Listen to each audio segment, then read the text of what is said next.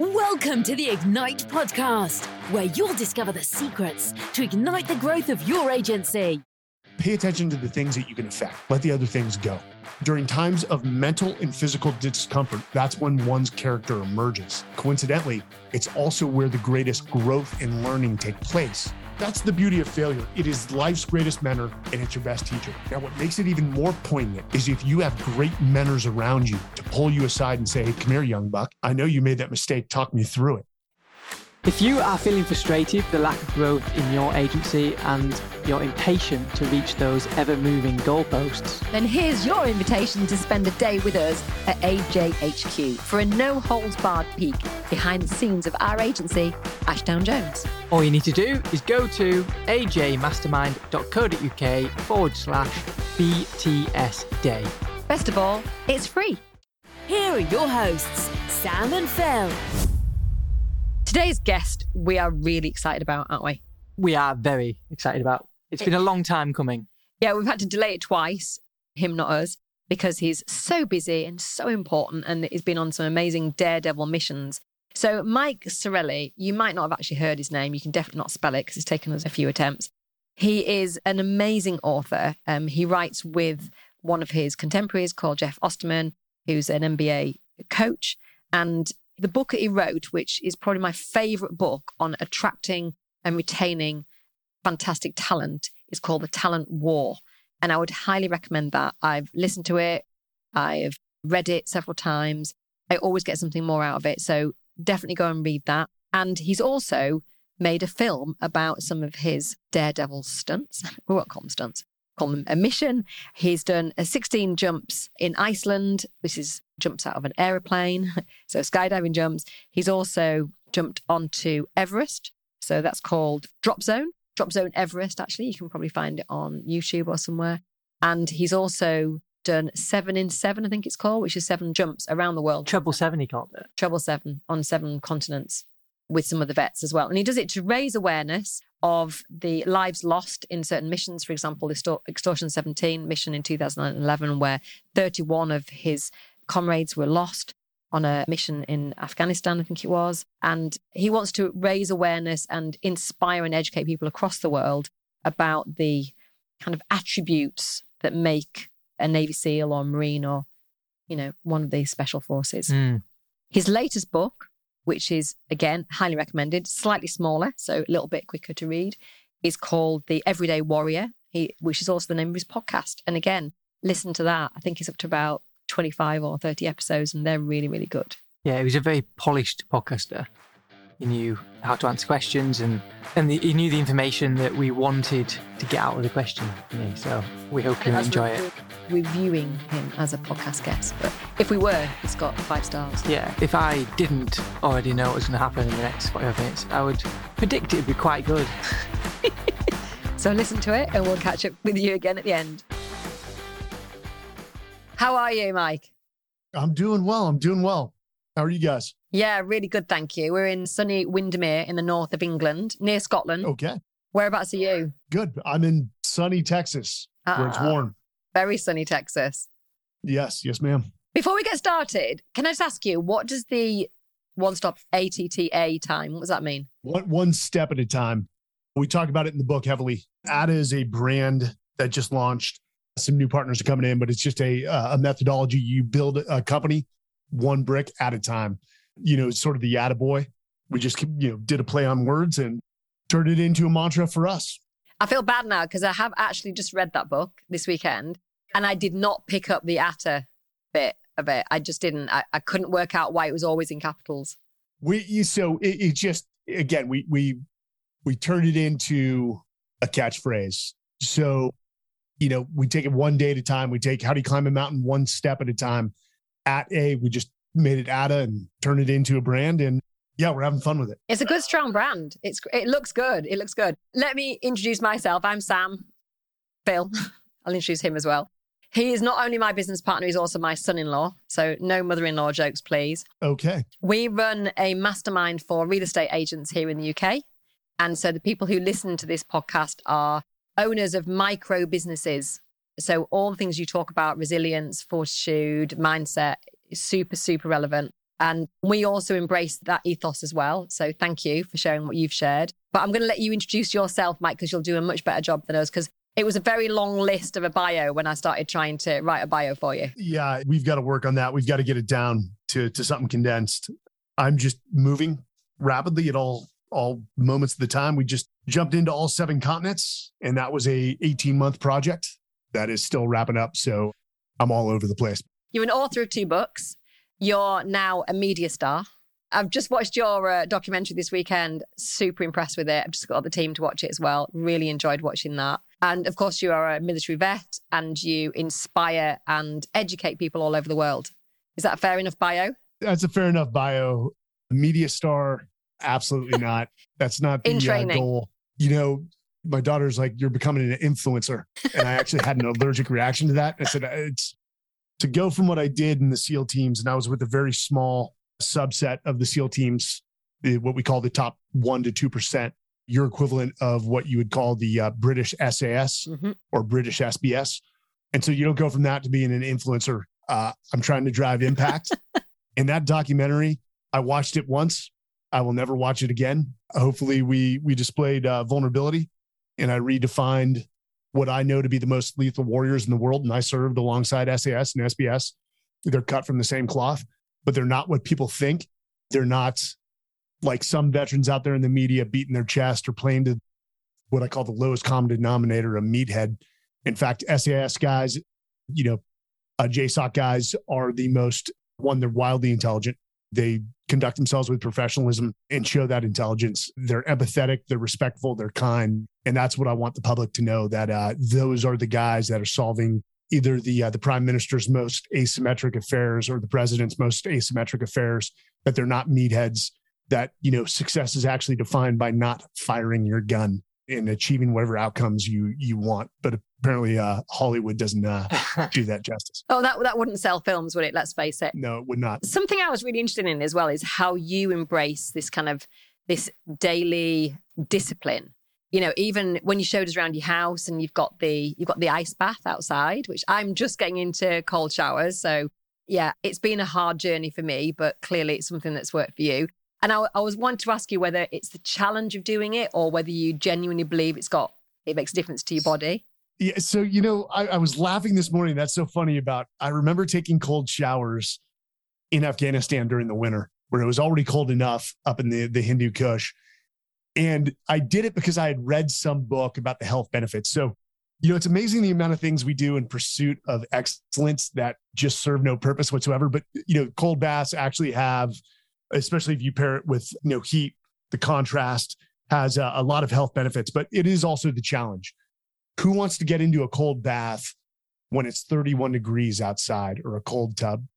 So, you know, above my garage, it says Small Minds Repair Shop, and it's sort of my daily prep. So when I'm on the road, it sort of sucks. When I wake up in a hotel, I've got to find a, a gym, but that's how I start my day. And I recommend people that, you know, one, always knock your workout out in the morning.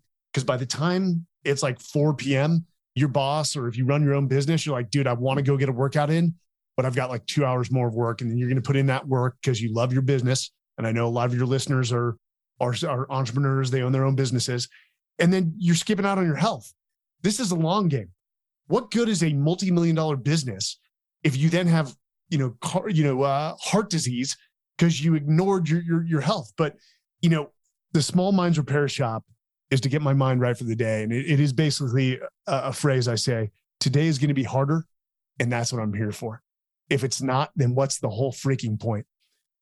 Yeah, you do say hard actually. Choices. Let, let me say this. Yeah. Hard choices lead to an easy life. Yeah, I read that. And I was going to ask you yeah. exactly about that. Yeah.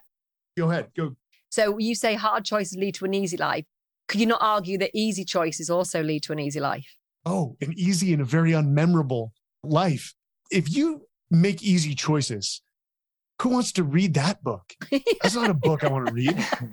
I want somebody who says, you know, we just had a seventy-three-year-old on this triple seven expedition where we went and skydived into seven continents, and it was supposed to be seven days. We did six uh, six days, six hours and six minutes. This guy is seventy-three. His name is Jim Wigginton. Highly successful, private equity, very, you know, did very well for himself, can do what he wants in life, but like was a black belt in Taekwondo, The guy just has no off button. He had a hernia before this and he tried to hide it from us. And then we discovered in Antarctica that he had a hernia and I was pissed at him, but he's like, oh, I'll be okay. And he just, he, when I'm his age, I hope I'm, I have no off button like that. And I'm like, hey Jim, is this it? Is this the last hurrah? He's like, hell no. He's like, I got like ten more of these left in me. Yeah. And you know, that guy's lived a life that when you sit down with him at the table and he starts talking, I just listen. I listen. So, you know, hard choices, what ultimately what we're saying there is when you make the hard choice to get up early or you take the hard choice to do what nobody else wants to do, you're moving from external discipline to self-discipline. And everyone talks about discipline, discipline, discipline. If you look at the definition of it, it's to impose from an external force, imposing punishment on an employee or my child for an infraction, whatever that infraction may be. But, and if you look at Mike before I joined the military, I had no focus, didn't graduate high school with my class, wasn't from a lack of, uh, you know, uh, capability or capacity, no focus, no discipline. Then I joined the U S Marine Corps, which is known for being the most disciplined force. And I went from graduating high school with a two point nine G P A and graduating college four years later with a three point six five. I, I assure that. you I didn't get smarter during that yeah, like yeah, three yeah. to five years. You as just in the worked Corps. harder. Yeah, no, they taught me everything. They taught me discipline. And so ultimately you have to move from somebody being accountable for you to you being self-disciplined and self-accountable as well. And that's the whole point. That's what I saw the best warriors do. If they made a mistake, no one had to come to them and say, hey man, I saw you make that mistake.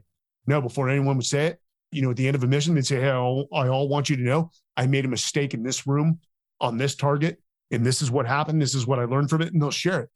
And when you see high performers all around you doing that, it's like osmosis. You have nowhere to go, but if you have a growth mindset. So I just want to bring you back to, so before you started with the Marines and and you, you said you didn't have any focus or you didn't have any direction. And you talk about the key traits of talent being drive, resiliency, adaptability, humility, integrity, effective intelligence, team ability, curiosity, and emotional strength. How did you know you had all of those before you joined the military, or did that bring it out of you? And if so, how did they bring it out of you? Yeah, you get into the nurture versus nature. And, and, and first off, I got to say, I grew up with good parents. They were strict parents. And my mom probably knew I had that in, in me. My dad probably started to doubt it after a while. But when I say I had no focus, I, let me say I had focus in all the wrong areas. If it didn't revolve around girls, uh, parties, I, I didn't care. But, you know, everyone has those attributes, any attribute. It's almost like a spectrum. Either they're very low on that attribute or they're very high on that attribute. Now, is, are, are the high performers high on every attribute? No. But can you improve? Yes. You know, I, I don't believe that if, if you're fixed-minded, if you have a, a fixed mindset, you're saying, hey, I am what I am and I can't improve anymore. Or if you have a growth mindset, it may be like, you know what? I'm low in humility. My ego is getting the, in the way. I need to put steps in place to when I see my ego coming out, I've got a step where I can say, hey, wait, wait, step back. What is best for the organization or best for my family or best for this conversation? How do I remove my ego? How do I open my ears? And, and when you start to do that and you make it a part of a process of whenever you see your ego coming out, you can actually improve at those things. It's like saying somebody who's forty-five years old and obese can't become healthy. They're fixed. They can't. No, they can. We've seen that happen. They take ownership over their lives. They start becoming accountable for their own actions. They start demonstrating self-discipline. All of a sudden, you see this person that's three hundred pounds. Next time you see him, he's two twenty-five or she's two twenty-five. And then a year after that, they're down to one eighty-five. And it's those stories, those hard choices that you're like, wow, I want to hear all about it. How do you notice your ego? Oh man, I think sometimes some things come with time. And I know your beautiful mother-in-law, she's she's only probably around thirty-eight, but you know, I'm forty-five now and I wish I could go back and get five to to five minutes to sixty minutes with uh twenty-five-year-old Mike yeah. to just tell him to calm down and that not everything is about him. And I did, I think one of the things I did well was I always identified with the team. But when I identified somebody who was not a team player, my ego would come out against that person. And there were so many better ways to deal with that. And I learned through a lot of failure. That's the beauty of failure. It is, it is life's greatest mentor, and it's your best teacher. Now, what makes it even more poignant is if you have great mentors around you to pull you aside and say, hey, come here, young buck. I know you made that mistake. Talk me through it. And I had great, I mean, world-class mentors, some who are well-known, like Admiral William McRaven or Chris Bussell, who's the president of McChrystal Group, General Stanley McChrystal's firm, or, or even guys like Dave Cooper, who, here's this guy, Dave Cooper, was the master chief of a J SOC unit, probably one of the smartest SEALs I've ever met, and then goes and gets his master's from Oxford. This is an American at like the age of the, in his late forties. If that doesn't show you a, a growth mindset of most people in their forties are like, yeah, I'm done with educating. No, the highest performers are always educating themselves, not necessarily formally, formally by going to Oxford or Harvard or some other university, but they're vero- just ferocious readers. They're always learning, and they have that, the, the, they have the ability to shut off their mouth, open their ears, and listen to people of all diverse backgrounds, regardless of how old they are, how much experience they have, and say, I can learn something from this young buck or this old bull. Quick question. Would you like the chance to come and see behind the scenes of our agency, Ashton Jones, here in the beautiful Lake District? To have a look at all our systems and processes and meet the team and go away with ideas, motivated and fired up to put your plans into action? Well, great news. If you just go to ajmastermind.co.uk forward slash BTS Day, which stands for behind the scenes, you'll see exactly how to book on to our next behind the scenes day here at Ashton Jones. Best of all, it's free. So, you know, you journal, don't you, every morning and every night? You still do that? Oh, yeah. And when you journal, what tends to show up the most? So this is a reflection of, in fact, I think, is it Jeff Osterman that said that the greatest leaders he knows, the most successful people, are always self-reflective. So that's kind of what you're doing, isn't it, in the journal? Unless you're practicing gratitude, I don't know, I don't know what you're actually writing, but what shows up in your journal on a daily basis? So let me let me also step back by saying the highest performers I served with, and guys, this book is not my autobiography. It's not. It is about the men and the women I served with and what I learned from them along the way. My biography would be really very short. It would say two things. One, if I've seen further, because it's because I've stood on the shoulders of giants. Isaac Newton said that. And then two, this is from Mike Sorelli, always the bridesmaid, never the bride. What I mean by that is I was always part of a great team. I contributed towards that team winning, but I was never the best at anything. And that doesn't hurt my ego anymore. Did I compete to try to be the best in certain areas? Yes. And by competing with those high performers, I made myself better. But Jeff and a lot of us say the same things. When we talk about leadership and, and self-help, there is no new concept out there. That's why it says time-tested principles. It is, you know, leadership and mentorship is an oral history passed down from the older generation to us. And guess what? The generation that was older than them did it to them. So the highest performers in the world that I've noticed were always self-reflective, and they were always writing. Writing because they knew they had to, one, sort of document it, and that one day they would pass those lessons on to, to others, and they didn't want to let go of those lessons. And in the military, we've got these green notebooks. I don't have one near me, but you get these notebooks for free from supply. And guys would have these just journals, these green notebooks of their twenty-year career, and they'd have like twenty notebooks, and they would journal about training, about combat, about things they learned along the way, or, or something they learned from a great leader. So when I go through this process, sometimes formally, sometimes informally, what I mean is just talking to myself, which I do all the time, and my wife looks at me like I'm going crazy, is I basically say, what did I do well? Let's recognize the small victories, because sometimes when you identify what you do well, those breadcrumbs can lead to more success. And you want to do more of that. Hey, this, you know, I did, I took these actions. It ended really well. Let's try that again tomorrow. But more importantly, what did I do wrong? What did I not do well? And what are those areas for growth? You want to call them a weakness? Fine. I call them areas for growth. And what do I do tomorrow to improve upon those areas and start moving in the right direction? So that's the point of, of journaling.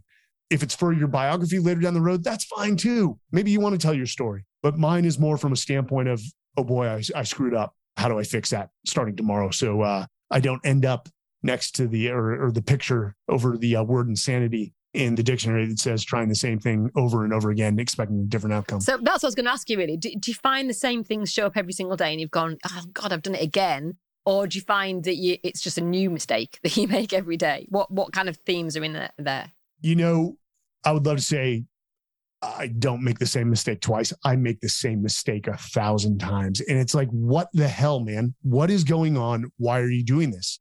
And if you get granular about it, you'll find that, hey, there's something here because you're not learning from your mistakes. So let's dissect this and find the root cause of why, in a conversation with a person that's confrontational, you match it with confrontation. You know better. The person's an open book. You know how to sort of envelop them or or flank them. And really, why do you continue to put your ego into the conversation? And if you dissect that, hey, you know what? At one point, I viewed everyone as an enemy because I was very bitter of the loss of uh, of some of my brothers in arms. And I went in the opposite direction. And I recognized that there was trauma there. And so it's, I will only say over the last three to four years and some great mentorship, have I now learned to extract my ego from a conversation? And if somebody wants to, we, we say peacock, uh, some guy wants to peacock, and just let him peacock and I'll listen to it. And great, hear him out. Tell me about the elastic band, because I was listening to that on a podcast this morning. I thought that was really interesting. Are you talking about this band or are you talking about a rubber band? Yeah, rubber band. Uh, rubber band. Yeah, sometimes some guys taught me. So we often wear uh, rubber bands. I was wearing a SOCOM one recently and it broke. Is you'll just, when you recognize you're doing it, you set these patterns and it's, it's, you know, eventually you don't need them, but you just snap the rubber band three times and it sort of says, hey, you know what to do. You're recognizing that you would fall into an old habit, a bad habit, like bringing your ego to a conversation. As this guy's talking and his ego's growing, just snap your rubber band three times, reset, listen, and then move past the ego and find whatever compromise you're trying to achieve out of that conversation without inserting yours. So it's a great tool. What we try to do with these this, these books and is actually put practical things that people could use. You know, one of my biggest fears, now I speak to, to companies for a living. I actually, not to tap my back, I, somebody hit me up on LinkedIn last Thursday and they're like, hey, congratulations, man. I'm going to say, congratulations on what? I, I just made it into the top thirty leadership speakers in the globe through Global Gurus. I'm like, no way. And I'm happy, but reflecting back on that, I used to fear getting up even in front of sixteen SEALs because I, I wasn't always that articulate. And I can't say I'm all that more articulate now, but I'm a little more confident. And I would fear that if I said something stupid, you know, they'd all make fun of me. And now I'll go in front of uh, a thousand people and my, my heartbeat doesn't even go up. It's because one of my peers, he was enlisted, you know, was a great speaker. And he saw that I would get a little nervous and I, I'm going to swear. And he came over and he said, Mike, let me tell you the two words I say before I get up and speak in front of any every crowd, because he would just carry a crowd and people would follow him. And he said the two words, and hopefully I don't ruin your clean rating, is fuck it. He said what he, sold, he told himself is just fuck it. What does it matter?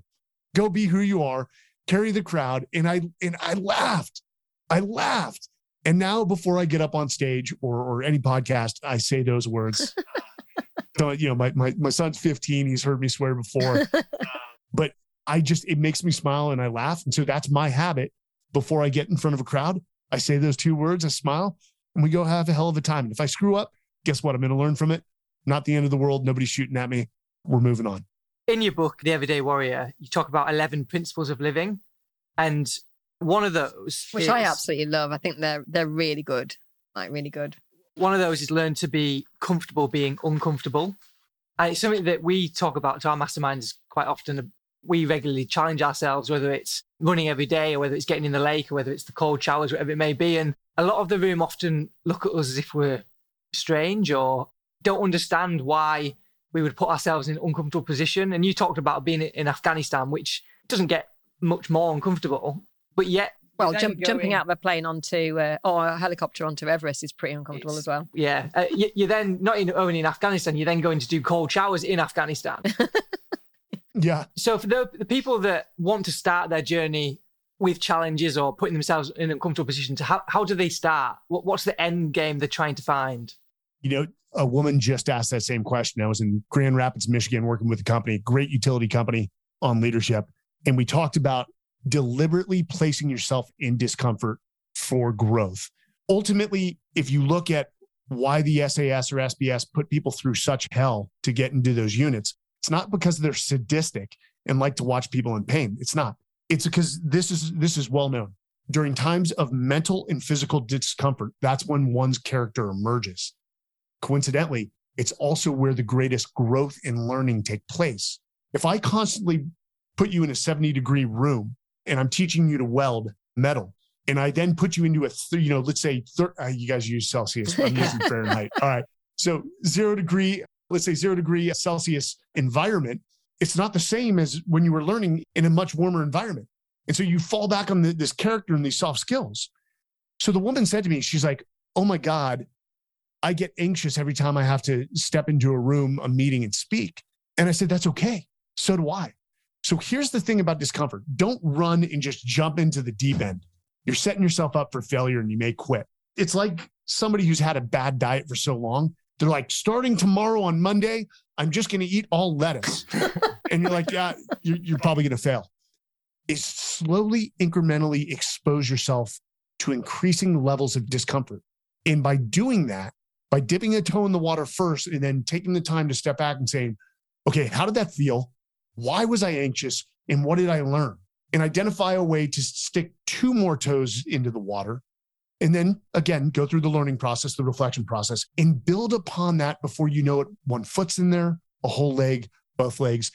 And maybe one month, two months, three months, or twelve months down the road, you're running off the side of that pool saying, F it, and jumping right into the uh, the deep end. And I was no different.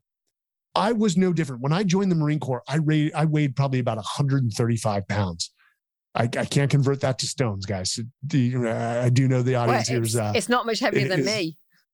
It's about nine and a half stone. Yeah. I, I was small. And all of a sudden, I'm I'm surrounded by these guys who came from tougher backgrounds.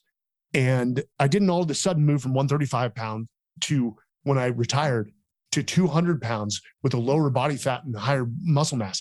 It took me twenty years to build to that frame. Mm. So it's, it's not going to happen overnight. And people can't get past this instant gratification. And I'm going to say to you, stop worrying about what people think. Nobody's opinion of me is a ma- it matters to me.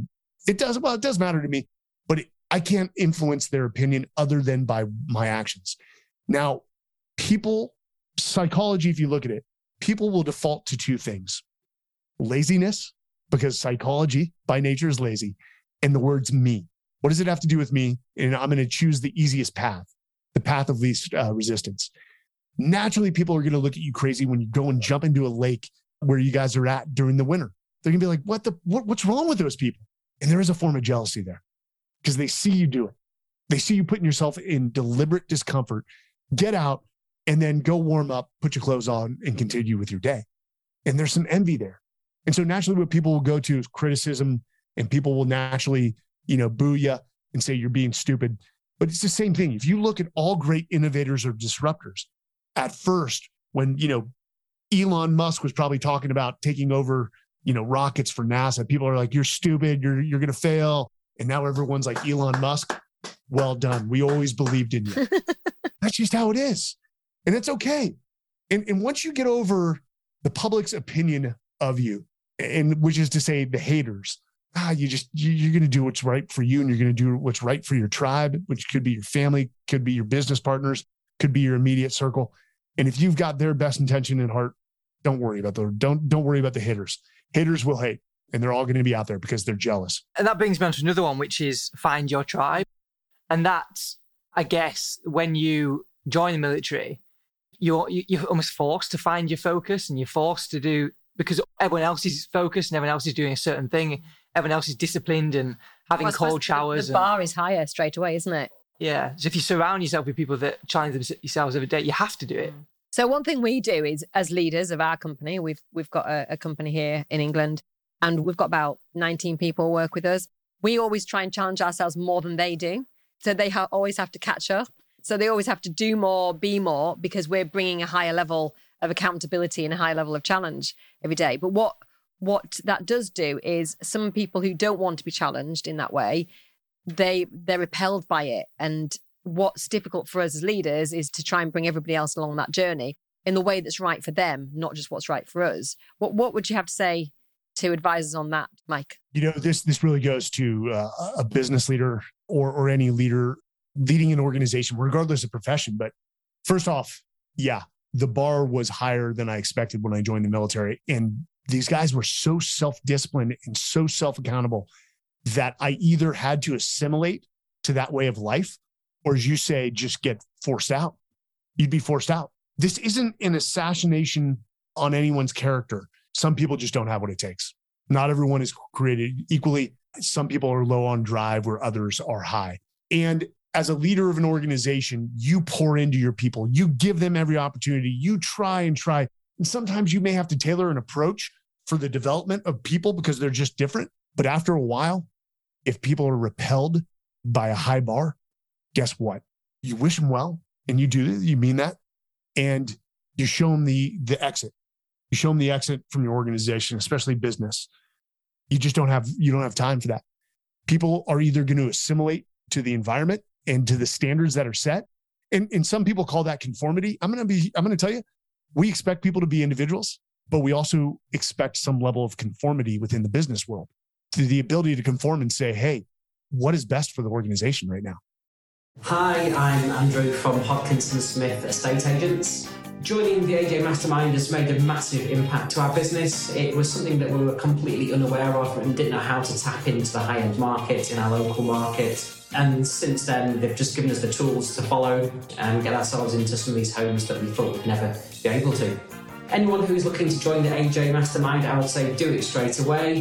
If you're wanting to grow your business quickly and get into those high-end properties.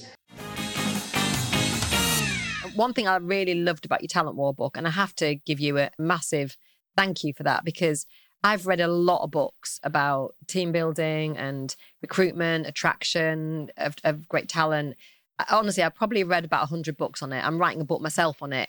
And when I found yours, I'm like, oh my God, this is amazing. This is exactly what I needed to read. You are very tough in that book. You are very, at first, you know, you're very black and white.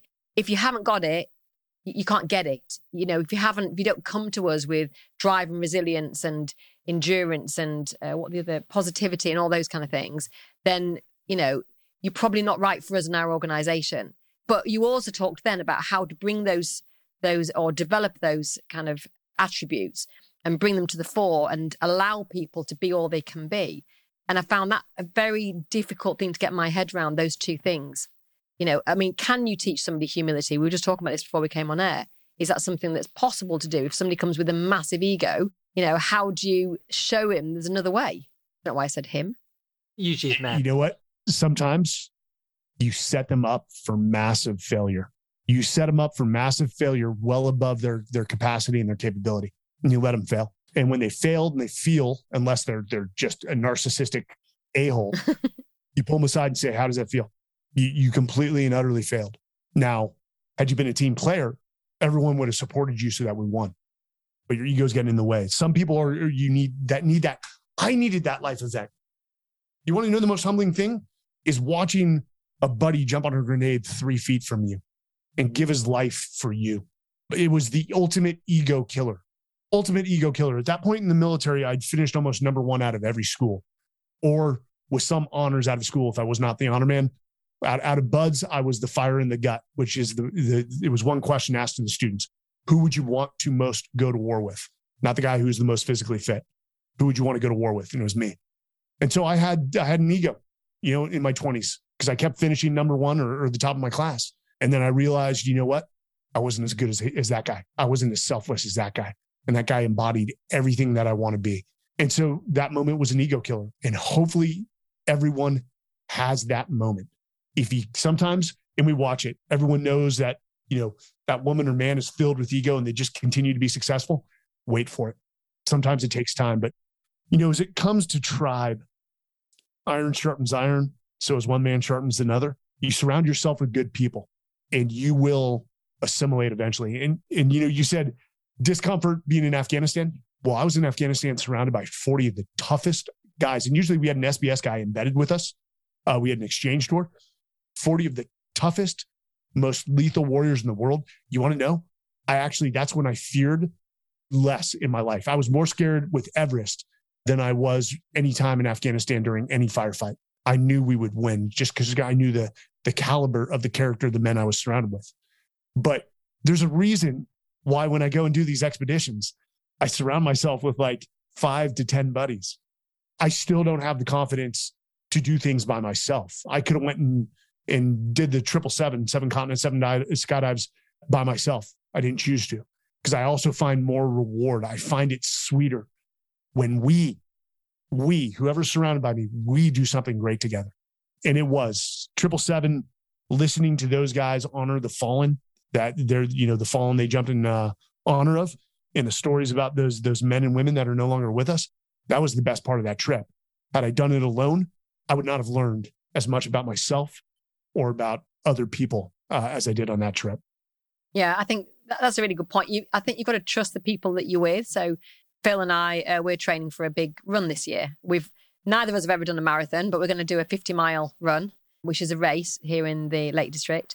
And when we go out training together, I think we probably, well, he definitely pushes me harder than uh, than if I was on my own. But then having somebody there to test and challenge you is, I think, is part of how you feel about a rewarding relationship. And when you're in a tribe with the right people, it just lifts you up straight away, doesn't it? It's, it's really noticeable. I need to ask you about ego again, because it's a really interesting topic. We all know that ego comes from fear. But when you're in ego, you don't feel necessarily fearful. You feel sometimes invincible. But if you feel invincible, then you don't have humility and you're not learning. And then also, just to add to that, is there a side of ego that may that, that got you to number one in all those? It's necessary. Yeah. So at what point does it, is the balance too much? Does ego drive your competitiveness as well, which got you to number one in these schools, which got you into... So it's a difficult balance, isn't it? It, it is. So there is, uh, you know, if we want to put ego up on the wall and draw, draw that spectrum, on one end, I consider it narcissism. On the other end, it's pride. And you've got to find that balance between the two. Now, pride drives you to do amazing things. Pride can lead to discipline, saying, I expect more from myself and I know the right answer, which is not the easy decision here, but that's what I'm going to do because I have pride in how I conduct myself. I have pride in my, my, my family. I have pride in my tribe, and I will not let them down. Narcissism is usually driven by all just the wrong things. That is me, me, me. On that same spectrum as we and me. And I always identify with we over me. And that's why I think I loved the military so much, is because I felt like I was part of something, uh, no matter how small of a part I was. But narcissism is not about the organization. It's not about the team. It's about you. It's about you. And when you, when we say ego comes out in a conversation, it's usually, you know, it's usually because you feel attacked. You feel inferior. So the only thing you know is to lash out and tell people how how how how much littler they are than you. And what does it matter? In the end of it, you know, stoicism is a is a great philosophy that I think we need to teach our youth at, at a much younger age. It needs to be part of the of what we say the public education system in the United States. But again, I look at the teachers teaching it and they're just not equipped to. Same with leadership development. We should be teaching these attributes in leadership and culture to our children, starting at a young age. And it goes all the way through, you know, all the way to college and even in college. But we're not doing that. We're not teaching our children about resiliency and about humility and the ability to work as a team and how to overcome their ego and how ego, you know, ego is the enemy, as, as, as uh, Ryan uh, Holiday, Holiday ha- has written. But, you know, ego... Whenever my ego came out, it was always about me and no one else. Because I felt attacked. I felt like maybe my manhood was under threat when it wasn't. And I often read into things that just weren't there. That somebody may make a comment and it had nothing to do with me, but my ears and my ego took it right away to he's attacking me or she's attacking me and now I've got to attack back. You don't always need to attack back. Even if you are dealing with somebody with an ego that, you know, can't control their emotions, what we'd say their E Q, what does it matter? Let them go off. Let them, let them talk about how great they are and then be like, yeah, you're right. And let's circle back to what, we, what we're trying to achieve here and blah, and finish the conversation and then go. And then pay no more mind. Stoicism. Pay attention to the things that you can affect. Let the other things go. So, you know, when you do your journaling, is it, does ego rear its head in your journal? Oh, it does all the time. Yeah, I will talk about other people's egos and the fact that I recognize it. And these were the behaviors. And and how I dealt with that, no matter how slighted I felt. Did I attack or did I just let it go? And I sort of, again, you got to celebrate the small victories. For you guys, when you started training for this, this in, now this is an ultra marathon. Yeah. fifty, anything fifty miles is ultra. And it's a mountain marathon as well, so it's not flat. Okay. And this is going to be your first one. You chose to do yes. on a mountain. Okay. Right on. Not the way I would have went around it, but yeah. right there. Part of it, yeah. Oh, you guys are, okay. Did, did you guys go to go out and run fifty miles when you decided you want? No. Our first time will be July this year. But you're ramping up to it. You've you've got time, but you, the point is, is you slowly ramped up to it. And it's the same thing with my journal, journaling. I'm not expecting an overnight change. I'm I want to see that I can diagnose my problems day after day and then slowly, incrementally improve on them to the point where, and I think it is a lot of age and experience where I'm dealing with it right now. I won't give you the details, but I'm I'm dealing with some egos. And and you know what? I'm like the middleman. I'm like, hey, I'll, we'll solve this. It's okay. Playing the middleman between two parties and then be like, yeah, everything's okay, guys. No one, things are not fucked here. Everyone is okay. You got a difference of opinion. Is what's good for the organization. Is this good for the organization? No. Then let's move on. So you mentioned you got a fifteen-year-old son. Is that is that right? Uh, eighteen-year-old daughter and a fifteen-year-old son. So as a father, how have you tried to mold your kids with everything we, we've talked about, taking ego out of it, making sure they're driven, giving them focus. Warrior principles. Yeah. Anything specifically you done from a young age or that, that we should do? And Phil is a father of three, by the way, a very new, a very new little one, and then a five-year-old and a seven-year-old. You were smart. You knocked them all out at uh, within a good yeah. age bracket. yeah. So... You know, I, one, I had very good mentors in my mom and my dad. My dad was more the anvil. My mom was, uh, she's a warrior, but she was an emotional and spiritual warrior to the core. So I, I took the best parts from both of them. And then, you know, amplified by all the Marine mentors and SEAL mentors I had, but I just have conversations. And, you know, my my son, more so than my daughter, has developed this empathy where I look at him at the age, even at like twelve, I'm like, where the hell did you learn this? And he's like, hey, I think we're going to go spend time with grandpa because he's getting older and he may not be around. And I'm like, I did not talk like that when I was twelve.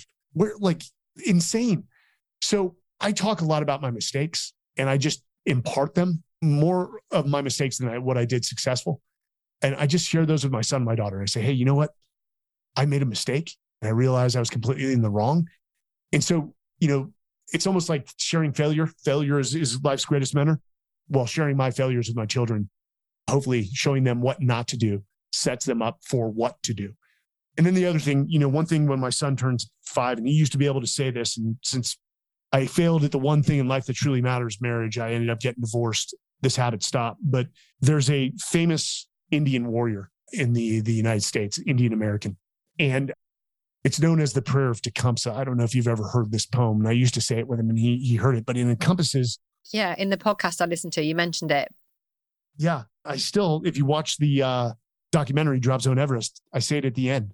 And, and, oh, and yes. I say it to you, I don't, I don't have screens up. Uh, it just, it encompasses everything I wanted my son and daughter to know. Live your life so that the fear of death may never enter your heart. Trouble no one about their religion. Respect others and their views and demand that they respect yours. Love your life, perfect your life, beautify all things in your life, seek to make your life long and of service to your people. When your time comes to die, be not like those whose hearts are filled with the fear of death, so that they weep and pray for a little more time to live their lives again in a different way. Sing your death song and die like a hero going home. And if you break that down, it encompasses everything you'd want in fatherhood, creating independent, critical thinking, good, contributing members of society. Don't trouble people about their religion, respect others in their views, but hold your ground and, and demand that they respect yours. Perfect your life. That's a drive. You know, live your life so that the fear of death, accept risk. Hard choices lead to a good life. It encompasses everything I wanted him and her to know. And hopefully that sticks with them. And all I can ask is that they do it with their children, their daughters and their sons when uh, when the age is right. That's really beautiful. I really like that. That's lovely. Okay, one last question for you. We'll make it a good one. Is what belief do you hold that very few people agree with you on? uh, what belief do I hold that very few people would agree with me on? That is a great question. I, I want to go back. Do you ask this to every guest? Yeah. That's a great question. Um, man, I wish you guys had sent that. Will I surprise you with it at the end? I, I'm going to go against, right now we're seeing, some people call it this woke culture. And there is a lot of divisiveness in the United States right now. And I could, I completely disagree with what some people may be the, the majority, that you have so little because somebody else has so much. And it's this ultimate, this, this, what I think is the greatest pandemic, and I write about it in the book, is this, this sense of victimhood. And it's perme- permeating. I, I can't, you know, speak for the U K or, or, or Great Britain, but it's like, even in the schools, they're teaching kids that, you know, if they don't succeed, it's somebody else's fault.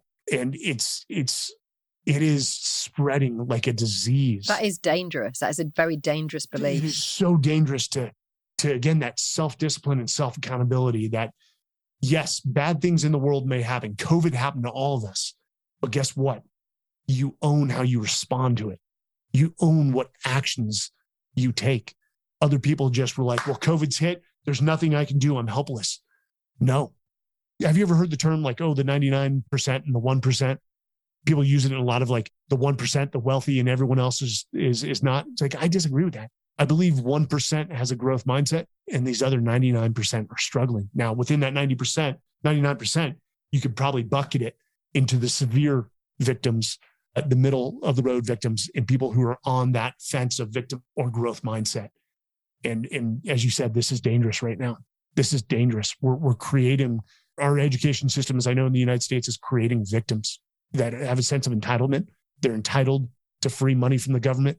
And I wildly, wildly disagree with that. And I'm not assassinating or attacking anyone's character. I'm just saying philosophically, I totally disagree with you. But I will also listen to your point of view and, and your points on why you think people should be entitled to those, those certain things. Yeah, I think it's very close actually to when people say, oh, you're so lucky. You're lucky to live where you live. You're lucky to be able to run over a hill. You're lucky to have a business. You lucky know? to be able to afford. Yeah, you're lucky to be able to afford to go on holiday. You know, well, yeah. we we made that look. We made it happen. It doesn't happen by accident, does it? No one, and I know for a lot of your listeners, very few people will understand what it means to be an owner, the anxiety that comes with it. The sleep, sleepless nights during the early years of, am I going to make payroll? Or looking at your your financial statements at the end of the year on, on year three saying, I made less than some of my employees. How am I going to turn this into a profitable company? And that is, you know, I'd rather go to war ten more times than start another business. It's the hardest thing I've ever done. And I have deep respect for business owners, small, medium-sized businesses, even people, again, like Jeff Bezos and Elon Musk, who everyone will villainize, they didn't come from a whole lot of wealth. They put, they risked everything. They dedicated their lives to it. I mean, over, over dedicated their lives to it. And in a lot of ways, they're totally unbalanced. They're totally unbalanced. And I don't think they're necessarily the happiest people in the world if they accumulated wealth, but they had to sacrifice so much to get there. And because they achieved it does not mean I'm entitled to one bit of it. No, you're absolutely right. That's a really good place to end. Yeah. yeah. This has been fantastic, Mike. We've been so much looking forward to interviewing you, and you did not disappoint. And I'm really glad, actually. I know we've had to delay this a couple of times, but in a way it's been good because it's given me a chance to reread The Talent War, for us to read The Everyday Warrior, which is a phenomenal book, and we'll we'll link to it in the show notes. Yeah. Really enjoyed it. And to listen to yes. some of your podcasts as well. Thank you as well for having me on.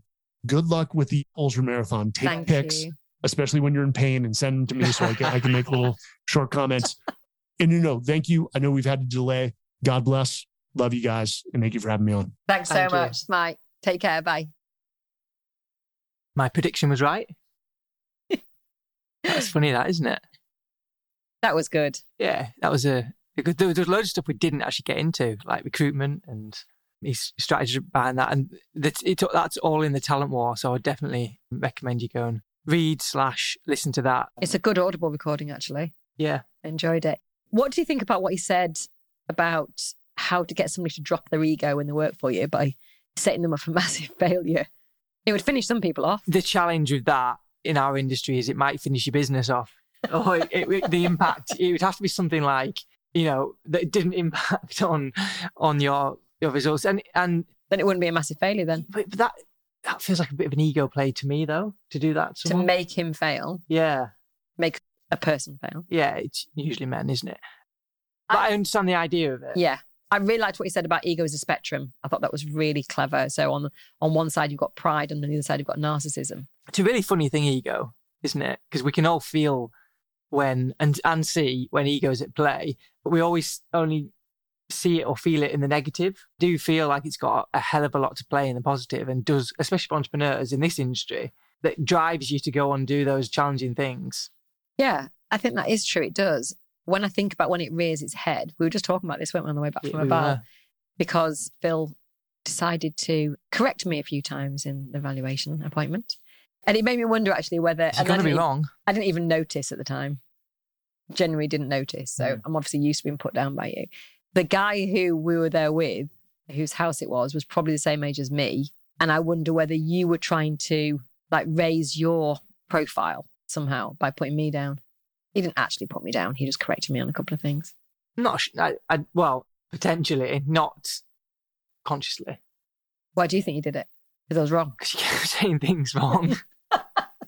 And it was little details mm-hmm. that actually didn't matter, but... The best to you, they But were they? Factually incorrect. Yes, it wasn't ten past three, Sam. It was quarter past three. Yes. Three um, times I did it, and the third time I uh, stopped myself. It is funny, though, how ego plays a part in our lives. And, and I believe that ego comes from fear. But there's there's lots of different kinds of fear, isn't there? There's fear that you're wearing the wrong outfit, or there's fear that you're driving the wrong car. But there's also just, I want to put my mother-in-law down. That's a different kind of fear. You should be fearful of your life right now. I thought you meant by put you down, like like a dog, like put, put you down. That is another option, I suppose. I think we should wrap up this podcast episode right now. Thank you very much for listening to the Ignite podcast, and we'll see you on the next one. Bye. She might see you.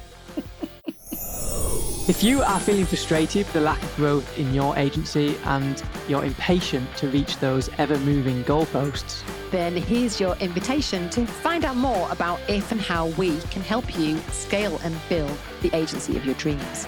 All we want you to do is go to fire dash wave dot co dot uk forward slash A J M M, and that'll be in the show notes as well, where you'll find full information on all of our amazing mastermind programs.